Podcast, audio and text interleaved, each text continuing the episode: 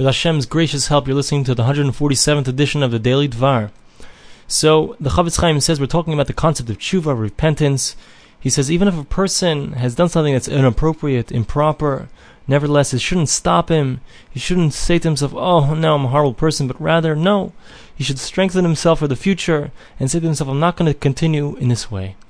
And he says we can actually learn from the Yetzer Hara himself. We have many different lessons that we can learn from the Yetzer Hara, the evil inclination, how he works. Let's see. So the first thing that he says is that the verse says, "Me From my enemies, I can learn. I can become wise in your mitzvos by looking at what the Yetzer Hara does, so we can figure out how to do a better job. What does Yetzer Hara do? He waits for us to do a mitzvah, and he sees that we're going to do that mitzvah, and he's not going to be able to overcome us. So what does he do? He puts inside of our heart some kind of thought, a negative thought. I'm doing it for gaiva, for pride. I'm doing it for some other reason other than really doing it l'shem shemaim for heaven's sake.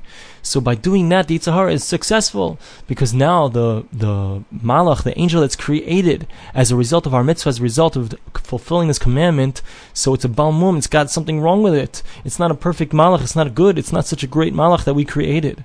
So we can learn from the Yetzer Hara. Because let's say we do something wrong. Let's say we do something that's not so good. So as we're doing it, if we think about, oh, I wish I wasn't doing this horrible thing. So the the evil angel that we create will also be a baal mum. It also won't be something. It won't be a perfect evil angel. There'll be something wrong with it. It won't be perfect. So we can learn from the Yetzer Hara himself. Another thing that we can learn from the Yetzer Hara is that sometimes he sees that he can't get us. He wants us not to do a mitzvah. He wants us not to fulfill a commandment. Nevertheless, he sees that we're successful. We beat him, and we and we don't let him win. So what does Yetzer Hara do? He doesn't give up on us. He says he comes back the next day with something else. He has some other trick how he's going to get us not to do a mitzvah, how he's going to get us not to learn the Torah. So we have to learn from the Yetzer Hara, just like the Yetzer Hara never gives up. He never gives up, even though he's not successful one day. So so too we have to not give up.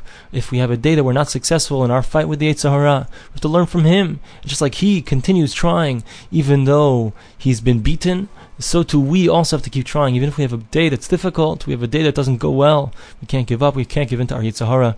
We have to learn from him and keep trying as well. Now the Chafetz Chaim says a beautiful mashal. He begins it by saying that we had this idea, Hamarape Torah, someone who weakens himself from words of Torah, in Bekoyach Lamad B'Yam He doesn't have the ability to stand up when it comes a difficult day. So what is it? What is this teaching us?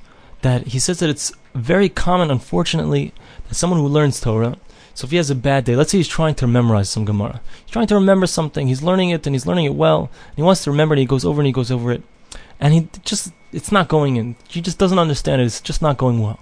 So many times a person will give up and he'll say, "Forget it. I can't do it," and he gives up and he throws in the towel. So he says a beautiful mashal. He says like this: There was once a prince, and this prince he turned to his friend, good friend, a regular guy, a pauper, very poor friend, and he says to him, "Listen." Take this pail. It's a special pail. I want you to take it. And I want you to fill up fill it up with water. And every time you fill it up with water, I'm going to give you a, a golden coin. So the guy, so the poor guy takes the coin. I mean, sorry, he takes the pail, and he goes and he starts filling up the pail. And as he's filling up the pail, he notices there's a little hole in the bottom of the pail. And every time he fills it up, it just empties empties right out. So after trying a few times, he just gives up and he sits there.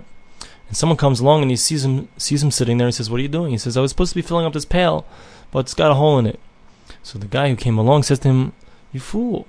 Why don't you just continue filling it up?" Obviously, the prince he gave you the pail. He knows that the pail has a hole in it, so obviously he just wants to give you a reward. He wants you to do something to follow his will, to do his his will, and by doing that, so you get that reward, you get that coin.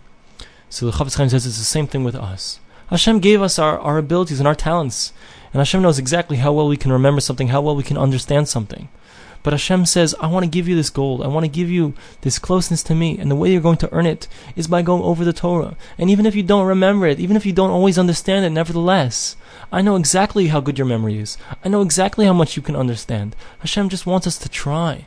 And and that's he doesn't want us to have to receive something for free. He doesn't want to give us closeness to him because it's nahama d'kisufa will be embarrassed to get something for free. So that's why Hashem says, Here, I gave you this kli. I know exactly what your abilities are, what your talents are.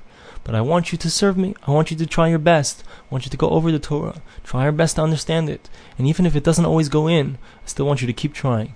And your reward and your closeness and your level of spirituality is going to be according to how much you try. That's what Hashem says. That's what we learn from this beautiful mashal. Thanks for listening to the Daily Dvar.